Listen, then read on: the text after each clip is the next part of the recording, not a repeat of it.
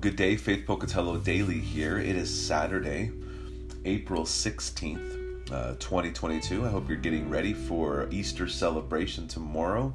I hope you're inviting friends to come, um, friends with kids. We have an Easter egg hunt afterwards. Um, and so I just want to encourage you to get excited. I mean, we're going to look at today what it looked like that Saturday after that Jesus had been crucified. Uh, so Matthew 27, 62 through 66. The next day, that is, after the day of preparation, the chief priests and the Pharisees gathered before Pilate and said, Sir, we remember how that impostor said while he was still alive, After three days I will rise. Therefore, order the tomb to be made secure until the third day, lest his disciples go and steal him away and tell the people he has risen from the dead. And the last fraud will be worse than the first. Pilate said to them, You have a guard of soldiers. Go, make it as secure as you can. So they went and made the tomb secure by sealing the stone and setting a guard. This makes the resurrection of Christ even greater because the stone was sealed.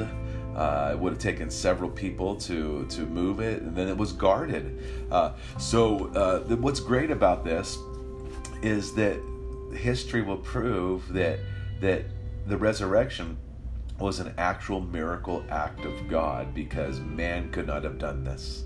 And so we see that, that there's this this body in the tomb, Jesus in the tomb, and this this tomb has been sealed, and there's soldiers around it, uh, and so the resurrection of Christ is all the more uh, miraculous, beautiful, proven um, and so we just wait for that that anticipation as we look forward to Easter tomorrow. So I just want to encourage you again, just purpose it in your heart. Get here, um, bring people. They need to know Jesus. Uh, Jesus is the life. He is the way, the truth, and the life. He's the resurrection. He's our only hope.